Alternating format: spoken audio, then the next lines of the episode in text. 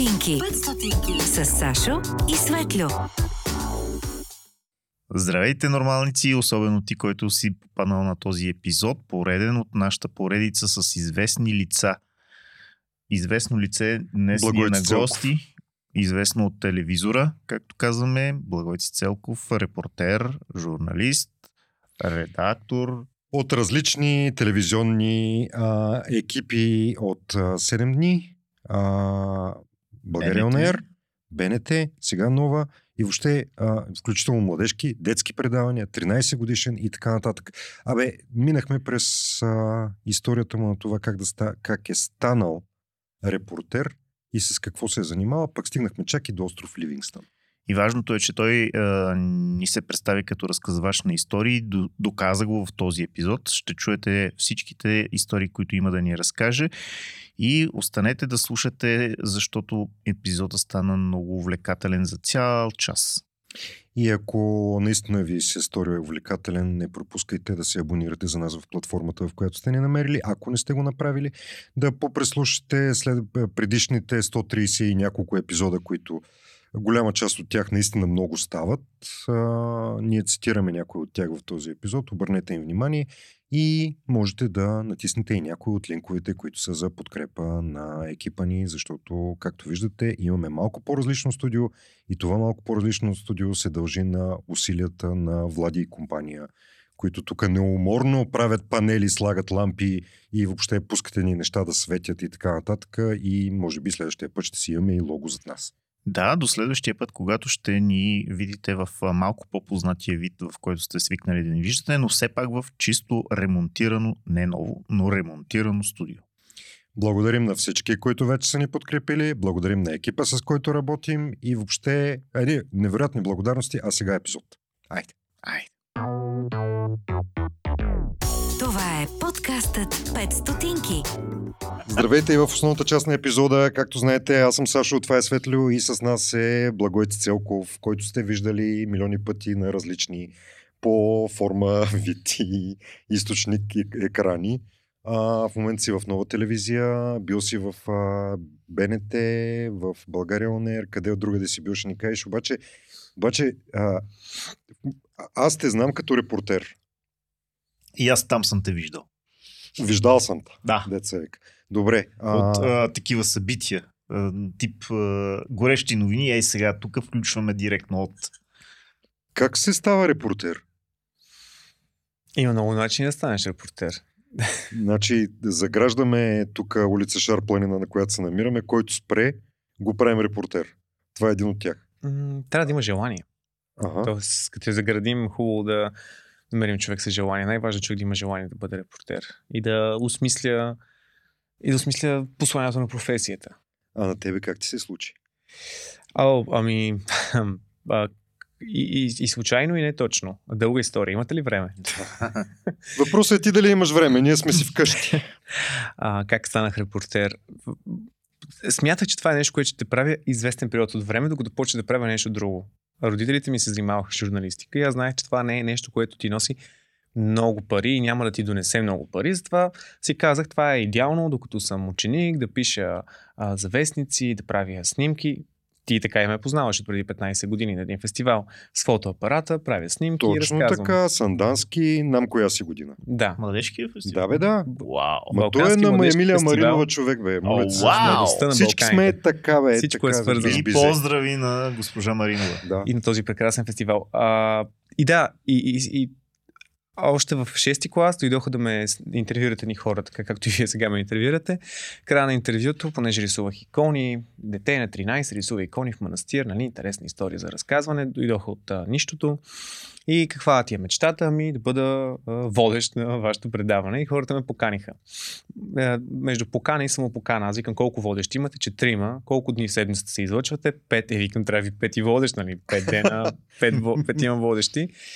И така влязох, беше в ТВ7, детско предаване. В началото работих по сценарии и застанах пред камера. Това бяха ни 10-минутни форми, в които срещахме с интересни хора, места, всякакви готини истории се разказваха.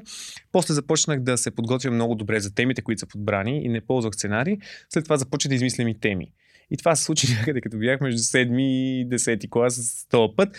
И накрая ме пенсионираха поради старост и станах сценарист и си намерих водеща от моето училище, в което учих 51-во. И бях продуцент на Лили, докато предаването не спря. Не Иванова, нали? Не. Добре. Това... Детско предаване. Тук и да, добре. И така. И после... Чакай. Значи, преди малко каза, ти си им казал, трябва ли ви петите, от кумова срама казали ела и не знам какво и сте харесали. И взеха, че ми звънаха, да. Ама първият ефир ти на 13-14. На 13. И там пускат едни светлини, едни камери, някакви хора се облещат в тебе. То беше навън, бяха външни снимки. И ти ли идваше такова, мамо? Не, аз бях много отговорен към задачата и към това да се справя. Ами беше трудно да... Най-трудната ми част беше да запомня анонсите. Всяко предаване започваше с защото се казваше БГ къде-къде, с къде-къде е в България.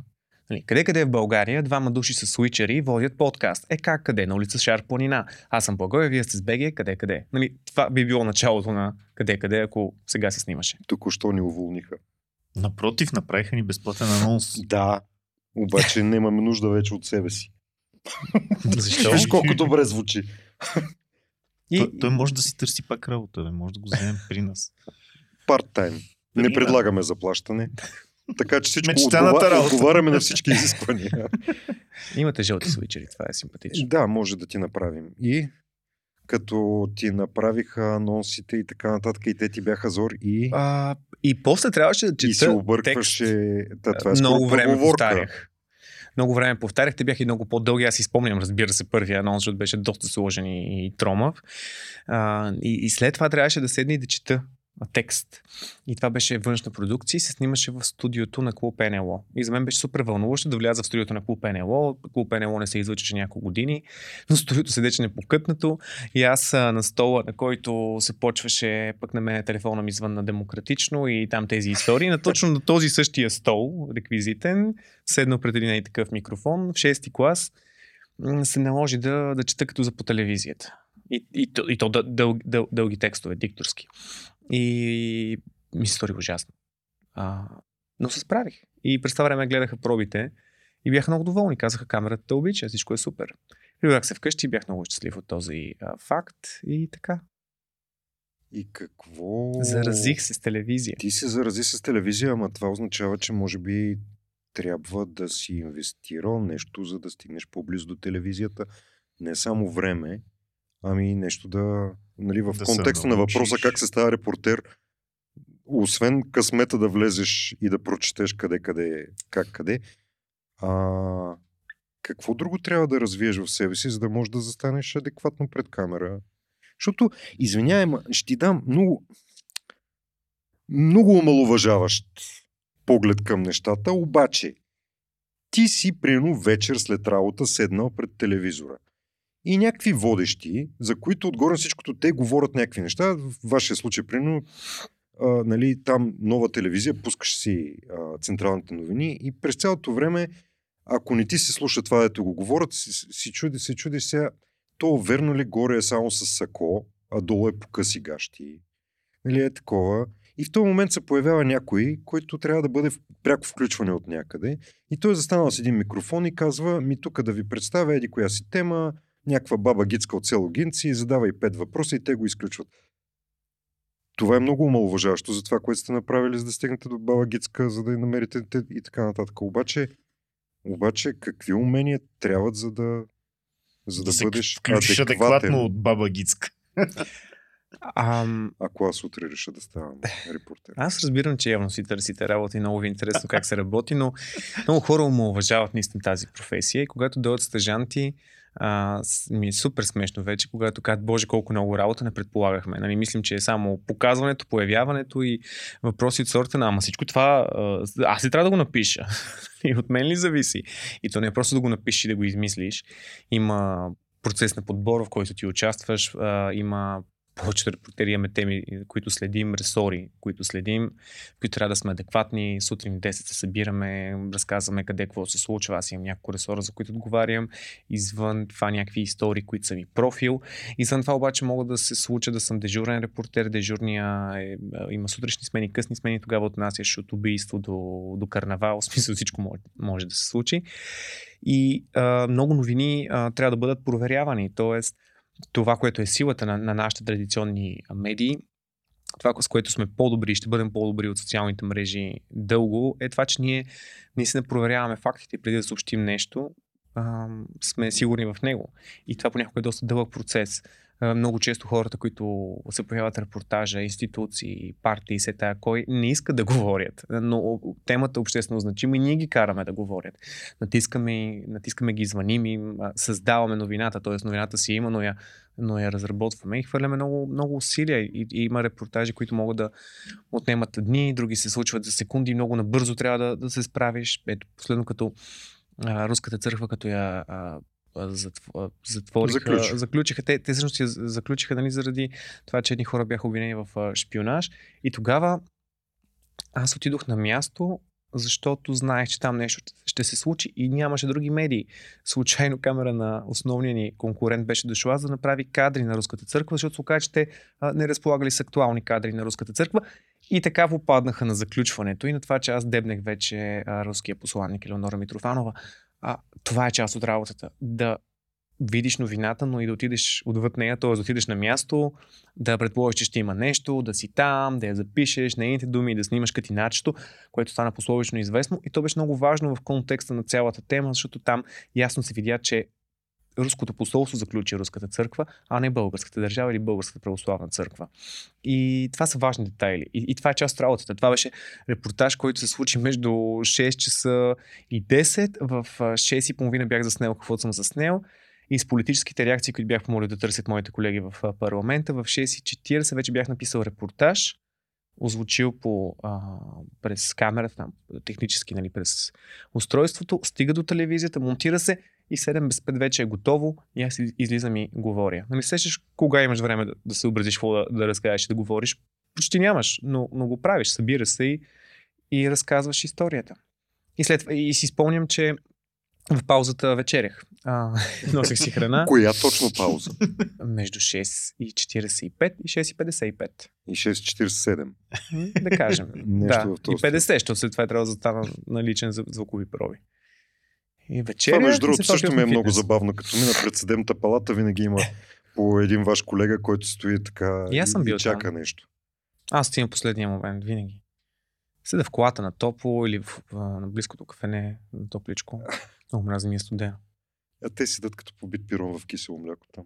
И всеки минава и те гледа, това много ме смущава винаги. Аз се притеснявам. Кана Рачева е свикнала според мен. Тя е основният заподозрян там. Ясно, пъти съм бил там и да, свиква се. Обичам тази локация, ще е много близко и до фитнеса, и до вкъщи. И какво трябва да развиеш, за да станеш такъв? Питам те, сега ти преди малко се избазика с нас, за това, че си търсим нова работа, което може и да е базик, ама може и да не е. Има един виц за това на... Да, така да е, но, за него се седи. Но на нас като цяло този целият 5 сезон ни е с идеята за развитието и за придвижването от точка А до точка Б, което може да бъде и като умение, може да бъде и чисто физически. Ще си говорим и за двете неща, надявам се, с тебе сега. Обаче наистина, ако човек, някой по-млад ни гледа и иска да стане Благой Целков. Чат пат ми пишат хора. И аз опитам да ги откажа. И не просто да ги откажа, да им обясна, че е сложно, че не е много благодарно, че има много работа. Но нещата се промениха. Когато аз започвах, когато отидох в Българска национална телевизия, което също стана случайно, ако има случайни неща, то беше някакво съдбовен момент за моя живот. Бях на 17, точно бях преживял загубата на майка ми, където беше основният човек, с който аз живеех, се криеше за мен и, нали, света изглеждаше така, че аз трябва да продължа живота си, да изкарам още година и половина в училище, след това и паралелно с това да работя и след това да си намеря професията. Като аз се бях насочил към графичен дизайн, към уеб програмиране, към подобен тип неща. Наистина смятах журналистиката за хоби и не исках това да е основното, което правя, защото исках да съм човек с възможности, с добра работа и така си представих живота. Но преди тя да... Тихо и кротко и едни пари. Да, но преди тя да почине, ми каза, отиди в 13 плюс по БНТ, там е място за теб. И аз казвам, да, то така се случва, нали? БНТ, връзки... Чук, аз съм тук за вас. Контакти, представих си го много сложно, а истината е, че в ТВ7 моето предаване беше основен конкурент на въпросното предаване в часовите зони и ние много често ги побеждавахме. И аз бях и със самочувствието, че съм много добър, в смисъл, че съм създавал добър продукт в конкурентна телевизия, която тогава беше доста симпатична. И те взеха, че дойдоха в училище да снимат. И аз се скрих, естествено. Дойдоха втори път в рамките на същия месец, януари. Едната се служи края на декември е разговор, края на декември майка ми си отива, януари идват два пъти. Трети път дойдоха да снимат мен заради училищния театър, който бях създал. И там вече нямаше мърдане, нали? Звънна ми класната и каза, трябва да участваш, аман за ман, зор за ман. И когато се появи камерата, когато започна интервюто, аз някакси се оживих. И почнах си играя с един череп и да си говоря с него и да рецитирам някакви неща и да се забавлявам. Те ме харесаха и аз отвътре аха да ги попитам, търсите ли човек, но супер неудобно си. Спомням как ходих по коридора и нещо отвътре ме кара да ги попитам, обаче аз нямам тази сила. И дойде продуцентката и ме попита, бе, ти имаш и така желание да пробваш. И аз казвам, ами да, имам даже идея за репортаж. Искам да разкажа за един човек, който прави рицарски брони. И тя казва, наистина ли? А ние от следващия епизод сме вече отделно предаване, не сме част от Яко, ще се казваме 13+. И първата ни тема са рицарите. И ти не си ли познаваш човек, който прави рицарски брони и се бори? Аз казвам, да, познавам го, ще е страхотен репортаж. И тя казва, аз не съм сигурна, нали, доколко така, първи репортаж, веднага ти го дадем, има 17 репортера на опашката, които чакат. И аз казвам, аз ще се справям. И отидох, направих репортаж и така влязох ударно.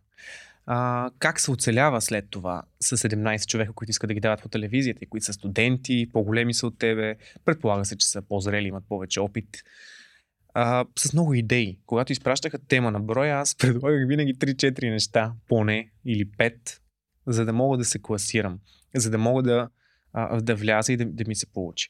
Парите бяха обидно малки, защото това е някакво тинейджърско предаване, което нали, просто се плащаше малко. Паралелно с това работех, продавах учебници, ходех на училище и ходех в БНТ да си правя репортажите. Измислях някакви извратени неща от сорта на в епизод за темата беше слаб или дебел, важното е да се чувстваш добре в кожата си. Аз бях измислил, че ще снимам 200 кг момчета, които много обичаха да играят футбол и докато играем футбол, ние ще си говорим за това какво е да си дебел. Това беше първи ми сложен сблъсък на втория месец, както работя в телевизията. Те, разбира се, харесаха идеята, но това изискваше разговор с родителите, с децата, ясната им информираност какво предстои. Идване, срещи в телевизията, предварителни разговори, подготовка. Ще все пак е деликатна тема да говориш с някой за това, че е дебел, когато той е на 12. Ага. И се получи. И стана супер забавен. Говорим. Епизод. И... аз на 12 бях на едри в класа. Някой да дойде и каже, искам да прави репортаж за теб, защото си подходящият кадър. За какво? Не за дебели хора. И да те кара да тичаш, докато говориш. Да, на футбол бях вратар, защото обемах вратата. Точно, и аз това ги питах. Затова врата ли си, и вика, не, в защита съм. Викаш, защото не мога да те избутат, нали, някакви такива простоти, но...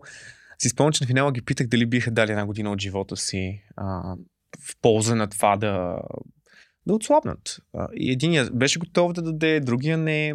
И оттам аз направих първия си самостоятелен така финал, като репортер. Ето един е битал, другия не битал. И те викат, нали, браво, страхотно, режисьора много доволен.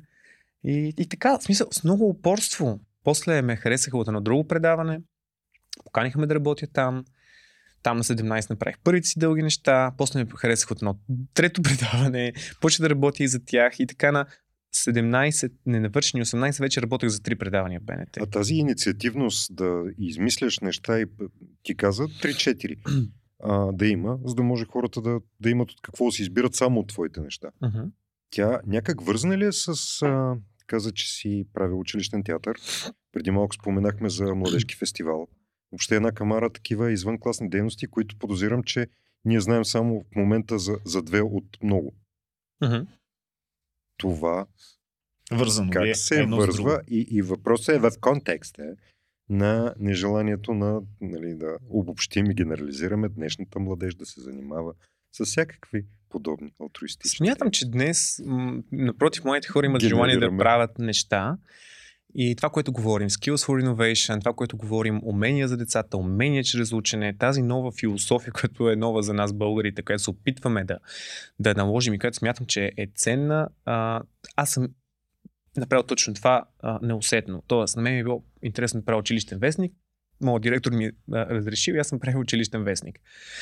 Било ми интересно да създам училищна телевизия, която все още работи и продължават младите хора на 51 учениците да я създават. Даже бях гост съвсем наскоро. Означава, че има смисъл в това, което съм направил. В същото време, това, което съм правил, театъра го направих, защото виждах, че има деца, които отпадат от училище. Бях председател на ученическия съвет и ходих да ги защитавам, да не бъдат изключени. Измислих, че това е много готин момент, те да могат да се покажат на сцената пред своите съученици с друго лице. Защото в част от тях имаше артистичност. И така в театъра попадна един мой съученик, който много обичам, Георги, който завърши класа на Стефан Данаилов и днес е блестящ актьор с завидна кариера и тепърва ще се развива и ще става все по-известен и популярен. Той беше доста голям бунтар, говореше навъпреки на учителите, замесеше се в някакви неща, защото просто искаше да покаже себе си. Имаше нужда от сцена, имаше нужда от зрители. И в училище той я получи. Тоест, това е било ценно. И смятам, че това е начина. Децата да правят неща, които са им интересни. Това не отменя да учат граматика и да знаят къде е пълния и краткият член и да учат математика, за да имат някакво логично мислене, но е много важно да влизаме през уменията и да разберем кой за какво става. Защото се случва после това, че в 12-ти клас пред децата се появява списък с професии, те решават или мама им казва кое е добре за тях, записват, не им харесва, приемат ги навсякъде вече, нали, стройка му влезеш навсякъде, дори в Софийски. И това е някаква тегоба, недоволни са, после масово не работи това, което са учили и това е някакво супер загубено време. Примерно шведският модел в това отношение е много по-добър. Там в последната година децата записват 4-5 курса и пробват 4-5 професии. Микробиолог, счетоводство, журналист, все такво. Има партньорства с фирми и така нататък. И децата могат да пробват да видят кое е за тях и са една идея по-подготвени, когато трябва да напълнят онзи списък. А тук това го нямаме. И ни трябва. Ето, очевидно работи. Ние с шведския модел имахме друг сблъсък в един друг епизод, в който един швед беше питал една сега HR-ка дали нашият модел, който те тогава са били копирали, всъщност вече е на някакви невероятни висоти и тя казала, то всъщност го няма вече, защото някакси нещата се случиха така. Толкова го подобрихме, че изчезна. Да, вижте епизода с Елена Тодорова, сезон 3. Да, в началото, когато със Светло започнахме да водим. И правейки всичко това, не ти ли е много разчекващо в рамките на един ден да се занимаваш с една тема, после да се занимаваш с втора тема, после трета тема, на следващия ден нещо съвсем друго. Да можеш да влезеш зад, т.е. в контекста на нещо, което е съвсем различно от това, с което се занимава вчера. И това не те ли изтощава? Изтощава те. Как релаксираш? След работа, както споменах, отивам в фитнеса и слушам си музика и съм в друг свят и си тренирам. Готвя си, чета, мисля, правя някакви неща, които да са различни. В същото време, когато съм в работен режим, събуждането започва с сутрин, кафето, превъртане на сутрешните блокове, кой каквато там е правил, къде какво излиза, как започва деня, какво се очертава. Това е някакво такова задължително, което не ти е част от работното официално време, нали. Това е сега, представи си, да работиш в банка и сутрин да преглеждаш какви неща правят другите банки, как върват нещата. Може би хората го правят, не знам, но повечето отиват на работа и там започва работния ден. Първо пият кафе, говорят си и след това започват. При нас обратното. Ние вече като сме стигнали в 10 сутринта, сме наясно с картината и това какво предлага деня, какво се очаква от него, с идеи какво искаме да направим, коя е много демократично по време на оперативка. Хвърляме темите на масата, който е продуцента на емисията. Всеки казва с коя тема му се занимава този ден. Прави предложения. Има ли вариант да те прата да се занимаваш с тема, с която не е твоята? Еми, да, представи си икономически репортер днес къде е болен, всички, които имат ресори, точно днес къде си имат тема, един ден е Министерски съвет, друг на Народно събрание и така да се окаже, че днеска има пък много важна тема, свързана с икономиката. Обаче няма икономически репортер, защото е болен, няма го и така нататък, защото нали, те се дублират, не е само един човек, но има варианта се случи да го няма. И тогава просто влизаш. Но за мен това не е страшно. Хубаво е човек да бяга от зоната си на комфорт и аз не разбирам и колеги, които казват, не се чувствам подготвен, мрънкат много. За мен това не е добра логика. В смисъл, кое не разбираш, че пенсиите станат по-големи, нали? Затова записваме експерти. В смисъл, да, бе, може би примерно се притесняваш, че може да зададеш тъв въпрос. Най-умният въпрос е краткият въпрос. Ако зрителя не разбира нещо и ти си зрителя, който не го разбира, отиваш и питаш някой. Аз спирам да задавам въпроси. Защото се уливам. Не, ти задаваш отговори, както стана ясно в един по-преден епизод. Просто за мен кратките въпроси предполагат по-добър отговор. А има ли теми, които са ти които ти импонират повече и такива, които не са ти въпреки всичко симпатични? Винаги съм бягал от политиката и там ходя наистина извънредно и като се наложи, и като няма кой. И ги гониш извънредно, защото те бягат. Влизам добре. Скоро една продуцентка ни каза някакъв репортаж съботно-неделно дежурство, нямаше политически репортери и двата дена занимавах с политика и си родихме и новини, и гонихме си някакви хора, чаках ги там по някакви студове и така нататък. И тя каза, боже, колко добре да се получава, да те правим политически репортери. Аз си към и не искам, не е моето. Просто не ми достави удоволствие. Аз работя тази работа, за да ми е приятна. Направил съм този избор, защото обичам да разказвам човешки истории. Да правя това, непознати неща, да изваждам нещо, което не е разказано. Най-често това не се случва на полето на новините и там може да се случи, разбира се, но обичам да се задълбочавам в някакви по-големи проекти. Например, последно в темата нова разказвах за мощите на Свети Патриарх Евтимий. Не звучи най-привлекателната тема, но около тях имаше много въпроси. Истински ли са, не са ли открити преди повече от 100 години, пък толкова време не показани, пък сега църквата решава да ги покаже, пък защо сега, пък заминала някаква част за Русия, пък не е. И това е изследване. В смисъл, ти се потапяш и четеш всичко по тази тема, доклади, работи, каквото излизало преди 100 години.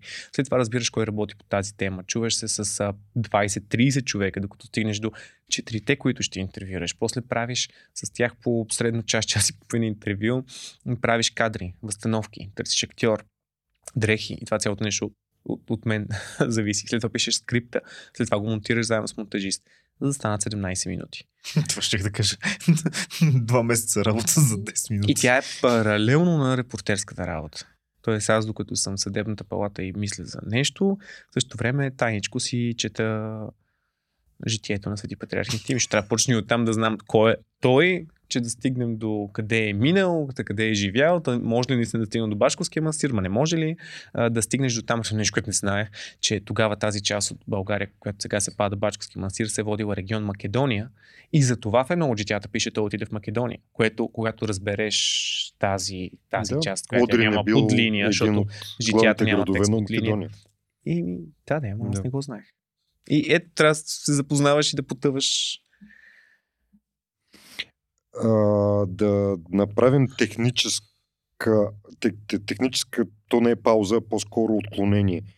Може ли за несведущите да обясним какво прави продуцент, какво прави редактор, те какво отношение имат към тебе, който правиш филм, или ти не правиш филм? Не знам, в смисъл ще кажеш вътре в тия роли, защото каза правя при това и това, обаче споменаваш някакви хора, които са заместни в процеса.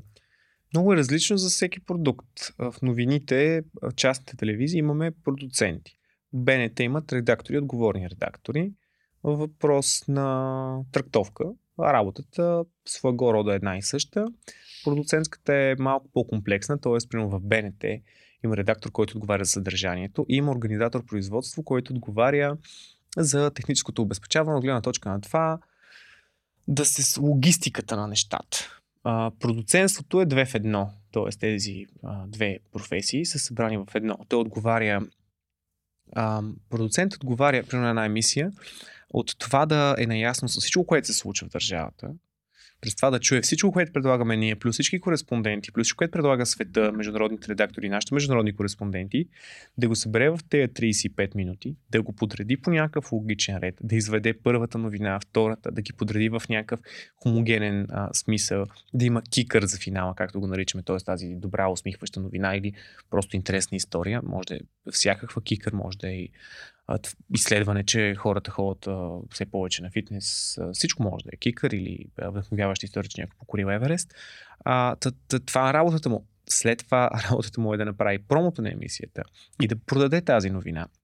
Работата му е да работи с всеки един от замесените в тази тема и да знае в емисията, да знае какво снима, как го снима, да помогне. Примерно репортерите ви казва, ми еди коя си институция ми отказва, и той казва, ми, това на по-неопитни, по-млади колеги, но натисни еди как си, кажи им, че го правим за днес, кажи им, че е много важно, или добре, такава ще постъпим еди как си, или ако види, че от темата не става, не може. Да, или ако види, че нищо няма да излезе от тази тема, да му кажеш, добре, сменяме тогава нещата, ще правиш еди какво си, дай да пробваме еди коя си тема, че излезе паралелно, т.е. до самото излъчване на емисията, до това да изгледат после репортажите, да видят дали визуално някъде няма някаква. Технически бък може да има и може всякакви неща. Технически бък ли е някоя баба да мине от зад гърба ти да започне да маха и да обяснява някакви неща? Това просто се случва. Случва ми се много пъти. Не е най-приятното нещо, но се преживява. Как се реагира? Според ситуацията и според ефира. Случва ми се сутрешен блок. Едни хора, докато правях такова рейд от Резово до Доран Колак и всяка сутрин се включих от различна локация. Това беше първото ми включване, в което разказвам какво ще видим днес за сутрешния блок. И пияни хора в Созопол се появиха зад мен, ама доста пияни разселени, с бири в ръка. И аз казах, ето, някой се почне да празнува днешния световен ден на бирата и малко по-рано и запиташ да ги разкараш. Има всякакви луди, всякакви ситуации, но се справяме. Добре, продуцентите, ясно, редактори и продуценти излиза, че е едно и също. И те решават всъщност какво да включат в потока. Решават заедно. Да... Има дни, в които продуцент смята, че в нещо няма много хляб, но чува, че всички ние репортерите се оживяваме по тази тема. И казва, добре, щом тук толкова се дискутира по това, нека да пробваме, нека да видим дали ще излезе от това новина. Тоест, те са доста... флексибилни. Това е екипна отборна работа. Няма такова налагане и някакво... Да, той е човек с визията, който трябва да изкара продукти 19, да има добър продукт. Но има разговор. А можеш ли да станеш продуцент по собствено желание? В смисъл, не говоря за договор. Някакъв да ти изключат ми, примерно да представиш, искам да правя еди коя си тема и искам аз да продуцирам темата на Нова, пример. Той репортера, когато прави една тема на Нова, защото я спомена, има продуцент, естествено, който одобрява идеите, следи за това да представя всяка събота разнообразни идеи, т.е. не всяка събота да имаме здравни теми или само екологични или whatever, но той участва в това какво ти си набелязал, какъв е процеса, вижда къде какво може да се добави. Според нивото на подготовка на съответния автор се включва естествено и на различно ниво, но той е там за да подкрепя, за да мисли за хиляди детайли и неща, но ти сам по себе си продуцираш твоята си тема, ти на терен си сам и от това кой къде ще е седнал до това да решиш, сложи ситуация, в която някой ти отказа в последния момент или нещо не може да се случи, или трябва да обърнеш целия график, който ми се случи скоро заради един човек и всичко трябва да се пренареди от хотелски резервации през транспортен план до всички локации и хора и да завъртиш 10 човека в процеса заради един, който обаче ти е важен. Това го правиш ти, защото си на терен, там си и трябва да го свършиш. И като си... Сега отново затваряме това обяснение, защото за мен беше просто интересно да разбера кой какво прави по веригата. Има много важни хора, които споменахме, например монтажистите. Примерно монтажиста за мен... Аз мога да си представя какво би правил един монтажист, примерно, може и да не съм прав. Какво прави монтажист? Не знам, в смисъл, застава пред тези монитори и започва, получава суровия материал, започва да му оправя да изглежда еднакво, така. След това подбират това, което трябва да влезе. Тоест, те са му пратили какво трябва да влезе. трябва да го изрежат. Да, сте заедно и коментирате при нас с монтажист, който работя. Аз го питам, това е интересно ли ти е? Тая част окей ли е? Аз ги пиша малко по-дълго нещата и режа на монтажа. И той каза, тук малко се губя. Добре, режем, махаме. Тоест, той е диалог. Ние сме автори. Аз съм подбрал примерно 30 музики, които са за съответната тема, от които ще влязат 7. Ама заедно ги слушаме, заедно избираме. Под този ритъм избираме кадрите. Аз му казвам, чай, тук да добавим това. Той казва, не, чакай да пробваме еди кое си. Тоест, това е абсолютно заедностен процес, в който сте екип. И като... Оператора също без него не може. Аз всъщност сега осъзнавам, Владо, каква роля има, когато монтираме някакви неща заедно. Вие правите всичко, аз само седа тук и се правя на момент. Не става дума за тези епизоди. Те епизоди се върват както са записани, обаче като сме монтирали някакви видеа, аз много държа тук това нещо да влезе, той ви каже, твърде много въздух има вътре, трябва да е малко по-динамично, режи тук, не знам си. Точно така. Динамиката. Смятай, ние сме една мини телевизия. И говорейки за тия неща, да те върна обратно на това, което ти правиш, защото цялата идея да те поканя преди време беше свързана с един репортаж, който направи с едно ходене до базата ни, антарктическата база, с кораба пътувахте, мисля, за пръв път, ако не се лъжа, който тогава Ханко брат, мисля, че се казваше кораба. Свети Кирил Методий. Добре, значи бъркам. Свети Кирил Методий. Обаче тогава буквално, като видях това и се зачудих, аз от тебе скоро, може би не съм те гледал твърде често, достатъчно, т.е. постоянно да речем, но не съм виждал тези така наречени търговски теми. В смисъл, търговски теми означава това, което е бързо оборотно и много се продава, където има задължително някакво престъпление, някакво убийство, някакво нещо. Тая масовата информация, която върви. Обикновено гледам разработени някакви теми, които са по-скоро разказ, които имат някаква друга добавена стойност. Може да си вземеш нещо от тях. Съвсем естествено е да отидеш до остров Ливингстън. При това положение. Кой не е ходил до там, нали? Да, защото... Аз познавам доста хора. Ние се събираме. Като секта сме. И като си мислих това нещо, първо, не ти ли е странно да... Тоест, не им ли е странно по-скоро на хората, които работят с теб или те ползват, т.е. са ти работодатели, това, че явно не се замесваш толкова в бързооборотна журналистика, ако мога така да я нарека. Моя профил просто е такъв. И където и да отида, където и да съм бил, където и да съм работил, аз винаги съм човек с историите. За много често другите предавания ми звънят, защото е попаднал някаква интересна история и иска да я разкажа при тях, защото знаят, че имат ми доверие, че ще го разкажа. По добър начин, аз съм добър в това да разказвам истории. Може би не съм най-добрия политически репортер и колегите ми, които го правят, вероятно са много по-добри и затова сме си намерили кой за какво да отговаря. На мен не ми е приятно да отразявам случаи на убийства, но, например, преди време започнах да следя случаи за едно брутално убийство на една жена, убита от мъже и удушена по жесток начин, и бях на всичките заседания и слушах всяка експертиза, виждах как родителите се сриват и умират при всичко, което се четеше. Беше брутално поискане на мъжа и, между другото, да бъде прочетено всичко толкова детайлно. Нямаше нужда, те бяха прияти като доказателства, така ленче. Това беше някаква особена жестокост негова, но съда е длъжен да се съобрази, да няма просто той право на претенции. Ето, примерно в тази ситуация навлязох много повече съдебните дела. Първият път беше пък за един случай с едно бебе Никол, което беше брутално бито от една акушерка. И в двата пъти по личен... Аз съм човека, който инициирал да отразява този случай. С Никол беше, защото излезе новината и никой репортер не обърна внимание. И аз бях репортер на сутрешния блок на БНТ и просто пожелах да отида да го снимам.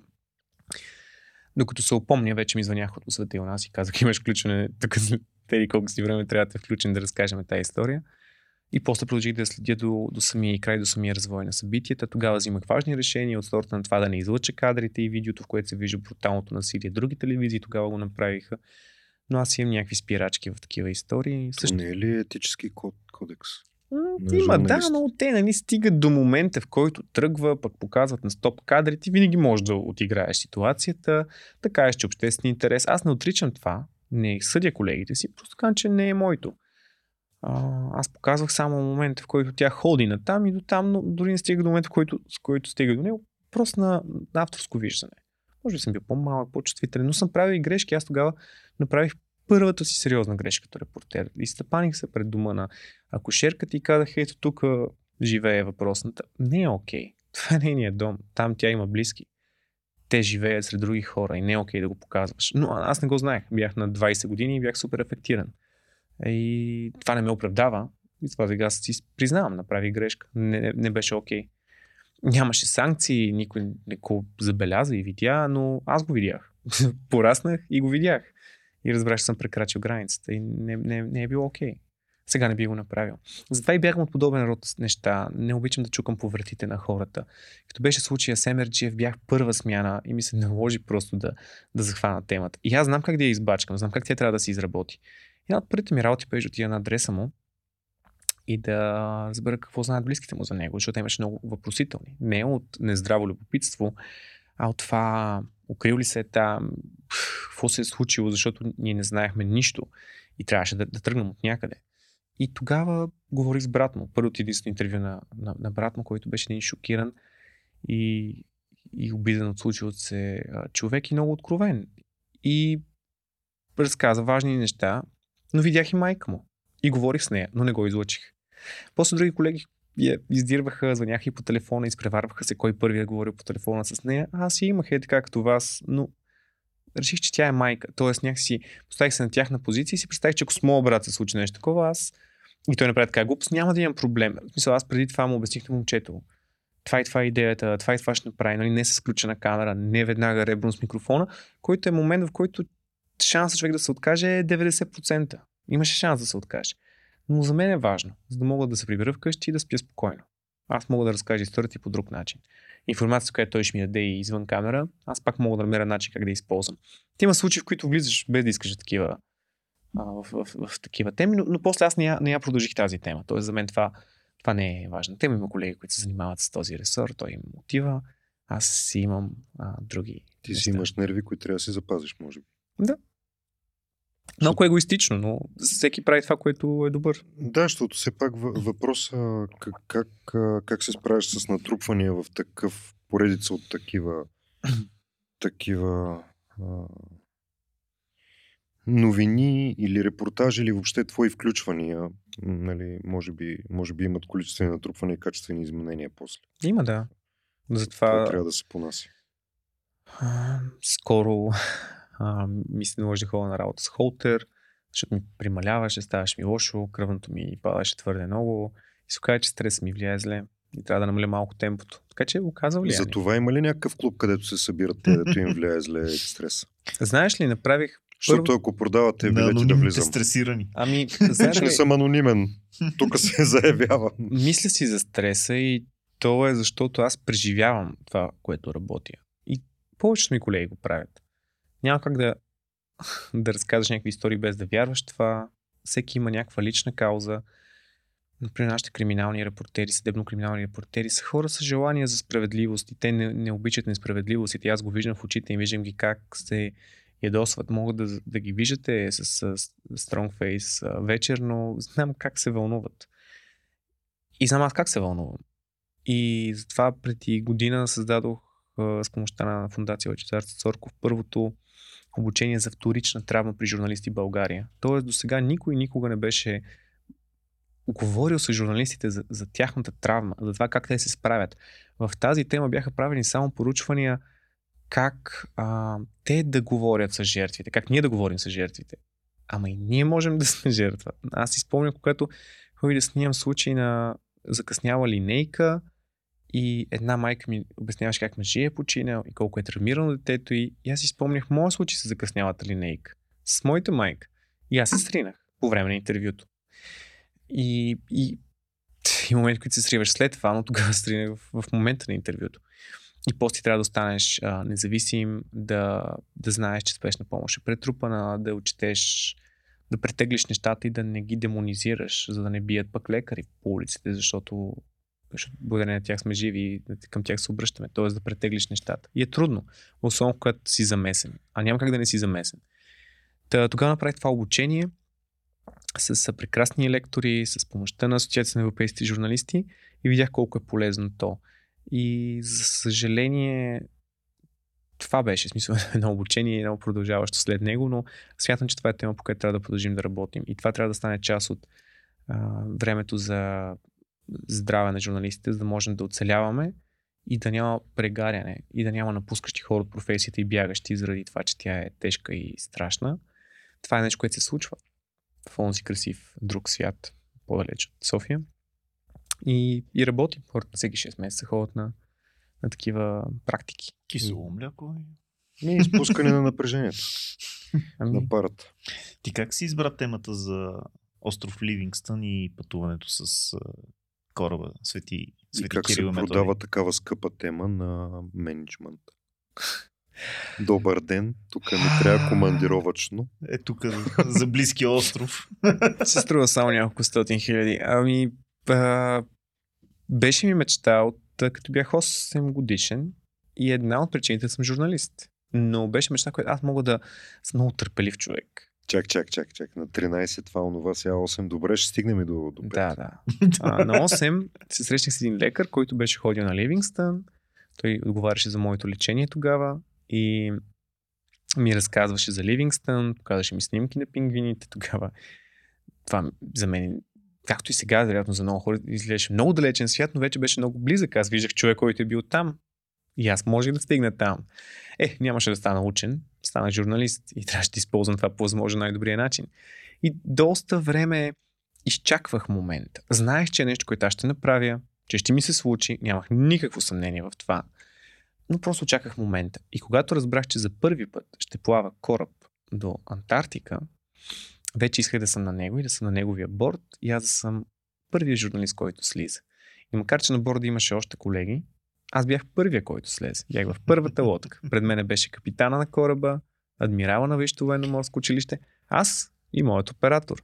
Слязохме с тази първа лодка от първия кораб, от първото плаване, което бяхме тръгнали от Варна и на 50-тия ден вече бяхме на Ливингстън и беше историческо, вълнуващо, наистина неповторимо, защото е нещо за първи път. Екипажа не го е правил, никой не го е правил.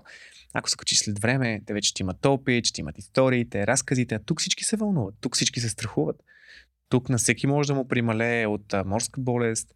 Това е един Big Brother. Добро утро. Това с морската болест. Да, оказа се, че нямам. Само веднъж леко така ми беше става малко лошо, така за секунди. И се оттеглих, но имаше хора, които много ги мъчеше това нещо. Колко материал записа и колко филм направи? Като продължителност. Правихме 2 теми на Нова. Направихме 3 теми на Нова. И 4-то разширено издание, 42 минути. Направихме над 10 репортажа, живи включвания за новини от Ливингстън. Също не беше по сателитно трасе. По сателитно трасе, наистина. И да, направихме доста материал, между другото. Имаше интерес от всички предавания, които звъняха, заявяваха си да им се включим и да направим неща. Над 20 репортажа, всъщност като се замисля, са направени по тази тема. От пътуването, от движението, от пристигането, от след това. В Аржентина, докато бяхме, имахме време, докато чакаме кораба, там застехме тема за българите, които пък живеят в Аржентина, нещо, което не бях планирал. Аз заминах болен, 40 градуса температура, тресеше ме, мразех света. Стигнах, радвах се, че ние трябва да се качаме веднага на кораба и първите 2-3 дни колегата ми оператор имаше време да понаснима. Да снима някакви кадри на Буенос Айрес и прочие, но и да си почине от мен и да се насити на града.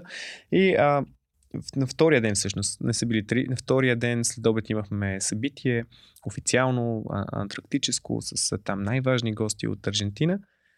И там едни хора с носи, не говорещи български, се появиха пред мене. И ме беше малко скучно вътрешно вече научна конференция. Излязох си говоря с тях. Точно един знаеше английски, но достатъчно за да разбера, че това са потомци на българи. Че те имат български имена, български прабаби и дядовци, български баби и дядовци. и на следващия ден вече бяхме в техния град да снимаме. Като тук и казах на Ники, той каза, стига бе, ти иначе оздравя. И аз си казах, да. Аз се върнах. И тук да снимаме репортаж, не тема на ново. Но когато заснехме един дядо Луис, който беше наблизо, той говореше на чист български и който се разплака накрай и каза, моля ви, предайте на българите, че тук има и други българи, които на всеки 3 март дигат високо българското знаме и помнят и обичат своята държава, въпреки че не са били в нея. Нали? Това е много емоционално и много готино.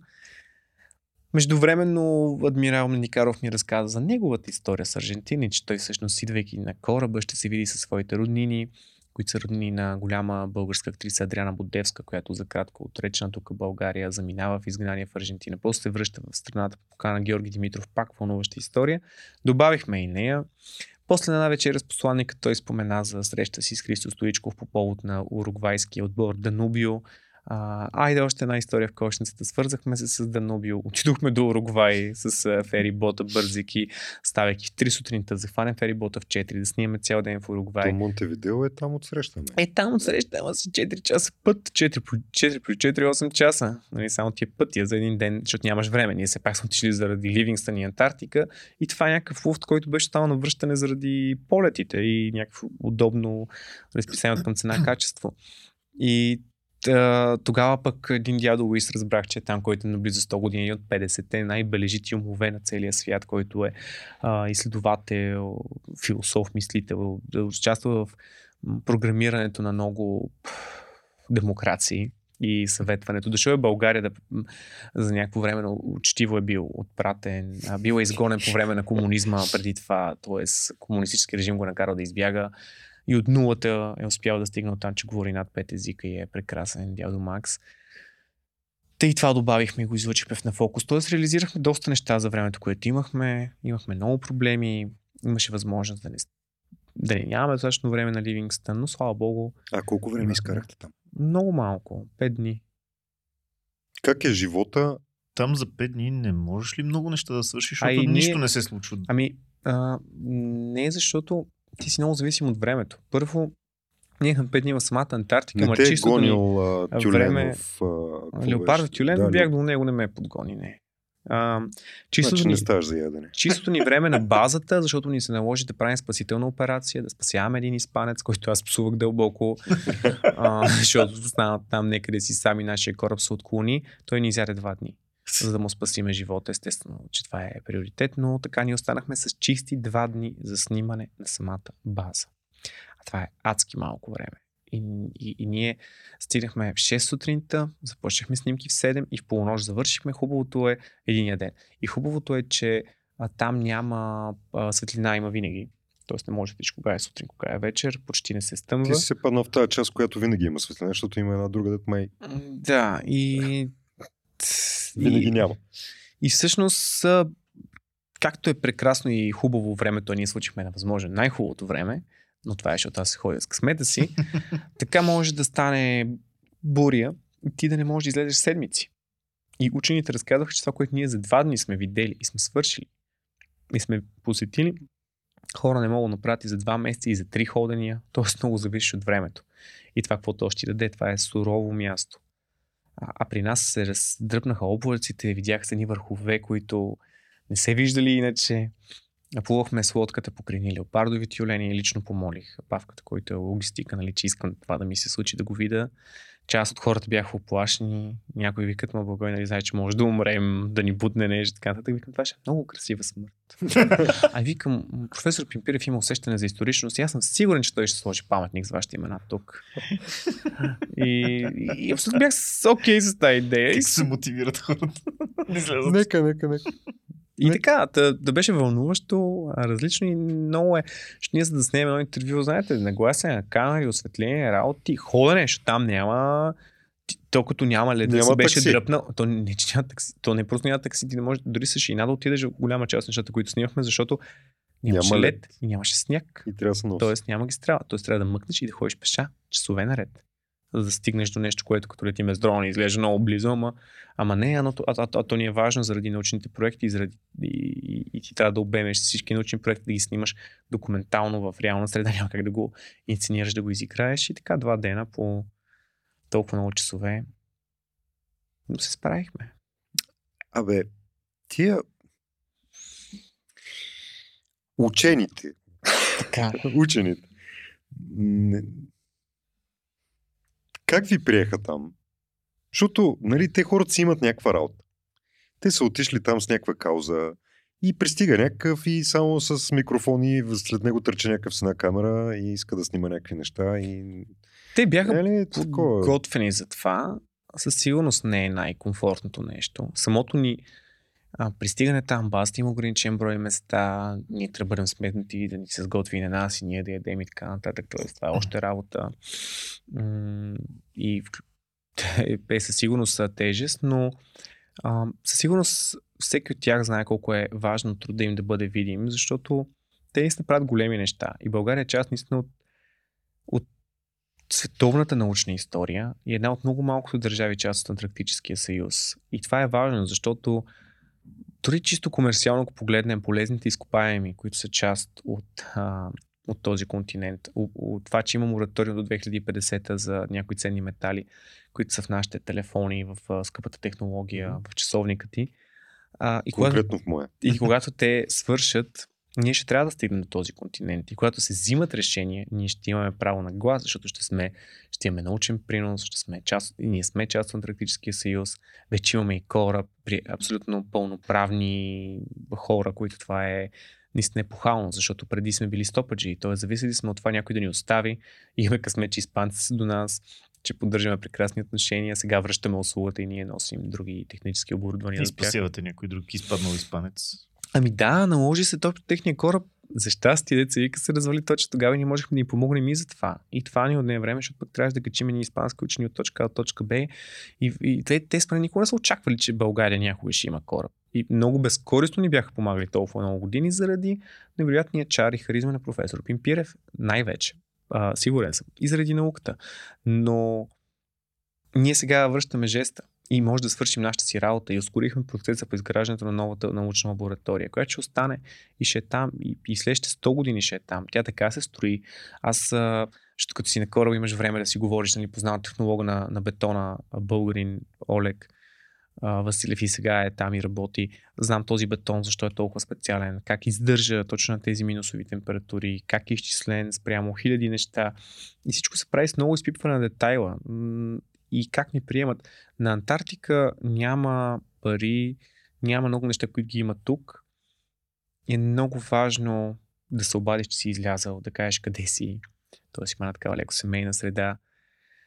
Има общи, това са хора с каузи, с някакви общ светоглед. И това те прави, няма клюки, няма интриги. Да. Чисто човешко такова дребно напрежение може и да се появи. Предполагам, че се случва, не съм го виждал, но имате обща цел и нещата са на друго ниво. По-близо си до... Там дори няма цветове, там всичко е бяло, сиво, синьо. Просто е различен свят и хората са по-различни в него. Ако искате да имате малко повече информация от първо лице. С Васил Гурев имаме епизод, където говорихме точно за това какво е да покоряваш върхове и какво е да седиш по няколко месеца там и как се свързваш през онзи телефон. Във времето, в което все още няма интернет, един път седмично за тия 3 минути с близките си. И целият този живот, който той разказа. Така че обърнете му внимание, наистина се заслужава. А тебе къде другаде те е завела журналистиката? Ами, къде ли не? Водила ме и в Южна Корея.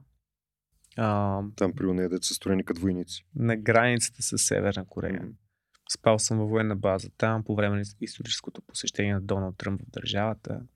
Ето, кой знае, може пак да има негово посещение там. Ще видим. Тук след някоя друга година. Да. Къде ли не? Аз обичам да пътувам и за удоволствие. Но и по работа съм пътувал по някакви много готини места по света и съм щастлив от това. Сравнявайки се с колегите ти от други големи чуждестранни медии, какво искаш да си вземеш от тях? Не говорим за завист, нали? Не говорим за някакъв... Просто какво, като си ги видял и си казал, че това ти е следващата цел? Аз съм ходил на обучение с колеги от други европейски телевизии и на едно от тях се научих да пиша по-кратко за новини. Намалих. Да, България, или поне тогава, много разказвателни текстове, твърдо обяснителни. Там правихме наистина стрес-тестове. Примерно казват ти имаш един час да излезеш и да заснемеш история в обхвата на място, където сме. И всеки от вас трябва да има различна тема. 20 журналисти въоръжени с телефони, с които ще заснемат тези истории. И беше много интересно, че всеки според своя профил разказваше някаква тотално различна история. Това се случва само около тази сграда да излеземе. Да... Не. Едната направи за проблем с ремонта на пътя. Друга разказа за края на малките магазинчета. Това се случва в Унгария, но от различни европейски телевизии. Трейнерите са от BBC и още няколко други големи обществени телевизии.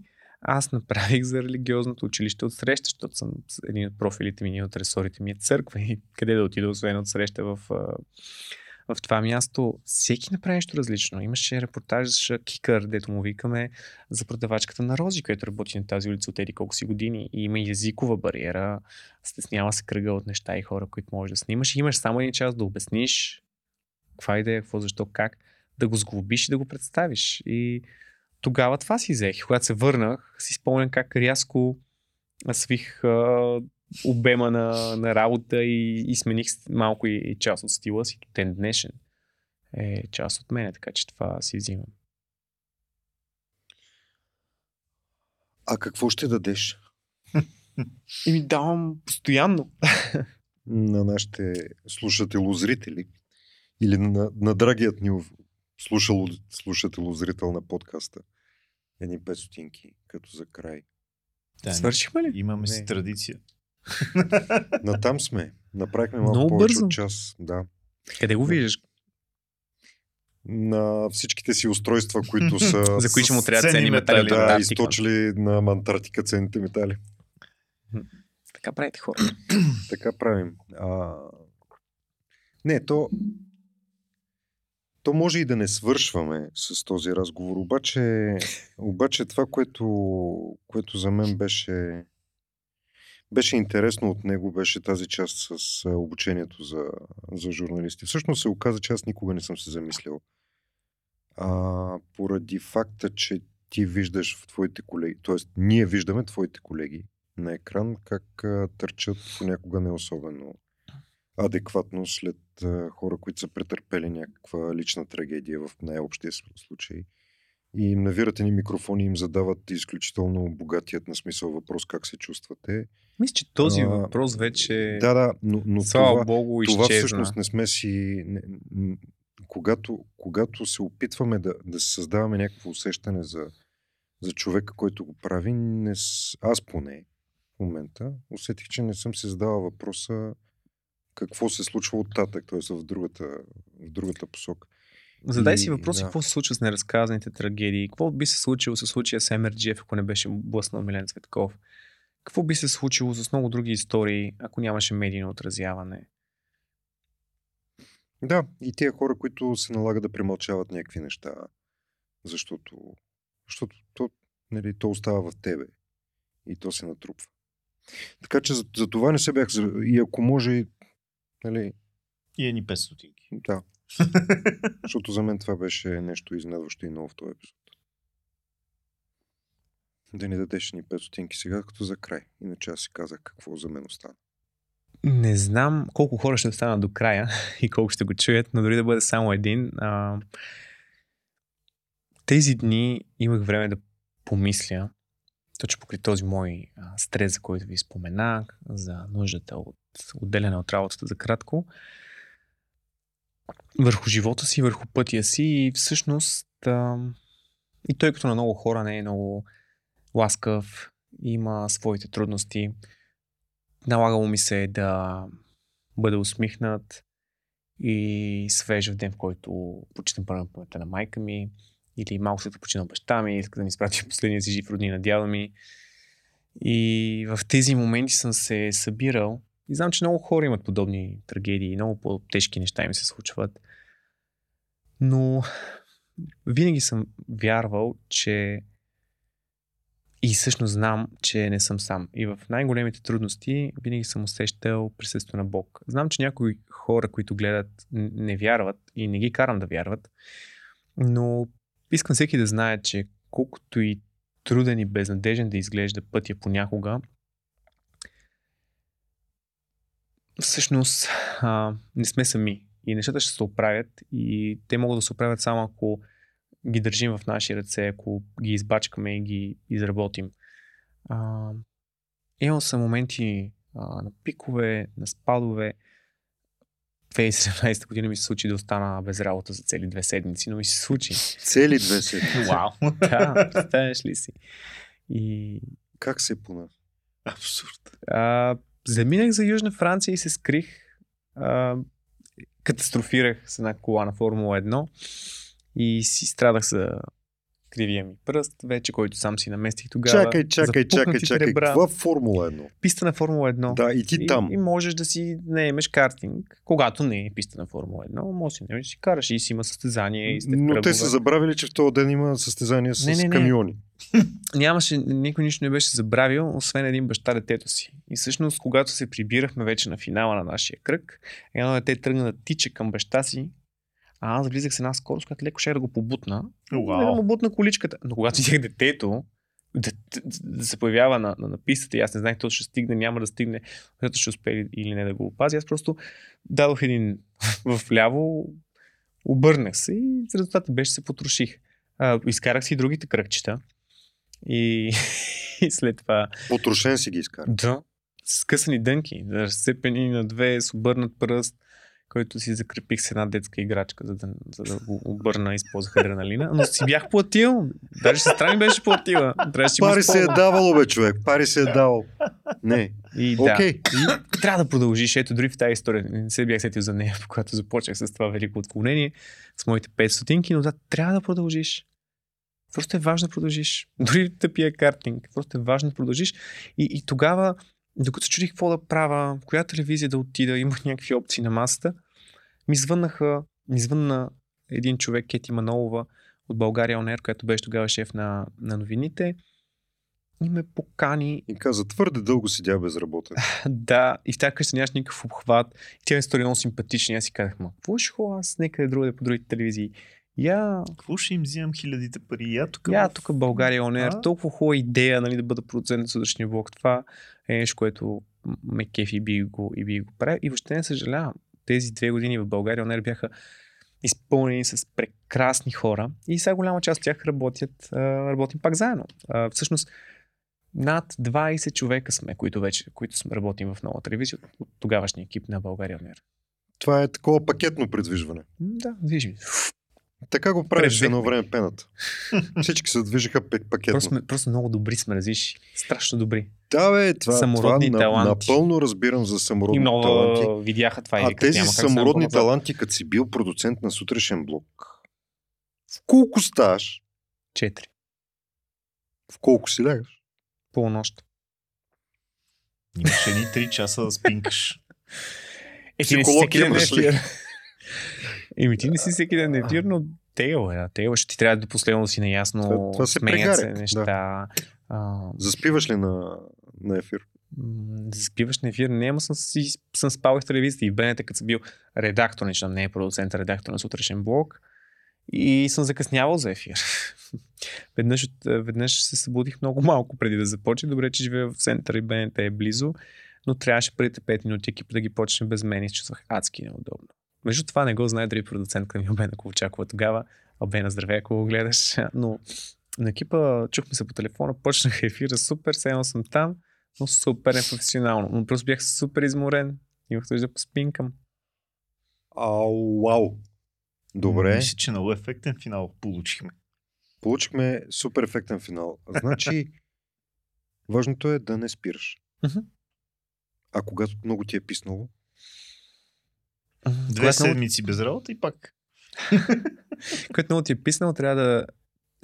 Разбираш ли, има... Никога не правя само едно нещо. Има един такъв момент. Някакви хора слушат. Да, някакви хора слушат и си викат, бе, гледай го, значи, смисъл, той И, ама на мен ми е втръснало, не искам. Ма и на мене ми тръсва. Какво значи важно е да не спираш? Бе, аз стига с тези мотивационни приказки. Ми тогава е важно пък да спреш, да си вземеш почивка, да се огледаш, да видиш какво има, да претеглиш нещата, вече не живеем в уния времена. И да установиш, че не е хубаво да спираш. Не, може да си смениш работата, ама може да смениш работата, града, държавата, но не е важно ти самия да спираш, т.е. ти самия да не спреш. А това да направиш промяна е нещо страхотно. Вече не сме в уния време да ставаш една професия, цял живот си тази професия и край. Нали? Вече друго е времето. Може да сменяме, да се прехвърляме. И аз така се чуда как има хора, които по 18 години работят в една компания, дори която съществува от 17 години. 18 години вътре на стаж в компания от 17 години. Това в предния епизод. Не мога да го разбера това нещо, как се получи. Така, много ти благодаря. Много интересни истории ни разказа. Надявам се да са били интересни и за вас. Ако е така, споделяйте това съдържание, за да може то да стигне и до много други любители на историите, хора, които така са запалени от журналистическата професия, искат да станат репортери, ама не им стиска все още или са нали, в рамките на 2 седмици без работа. Така че слушайте ни, споделяйте ни и в отдолу линковете ще можете да разберете как да ни подкрепите. Откъдето сте ни намерили, има 2-3 линка, които може да им обърнете внимание. Ако не им обърнете внимание, поне обърнете внимание на останалите епизоди, които цитирахме в процес на разговора. На мен беше интересно. И ако не сте гледали темата на Нова за Антарктика, гледайте. Да, предполагам, че намираем онлайн с във всичките YouTube, и там 40 и няколко... ВИБОКС 7, разбира се. ВИБОКС 7, после YouTube за те, които няма ВИБОКС 7. Но благодаря за отделеното време в неделя и за всичко, което каза, и много се надявам хората да са останали с малко повече така реалистична представа за работа на един репортер. Да, но. Айде. Чао! Чао! За да получаваш навреме нашите епизоди, абонирай се за канала ни в любимата си аудио или видео платформа. Подкастът 5 стотинки е независима продукция и разчитаме на твоята подкрепа. Линкове към възможностите за това сме сложили в описанието на епизода и на сайта ни 5stotinki.com. Благодарим на всички, които вече са го направили.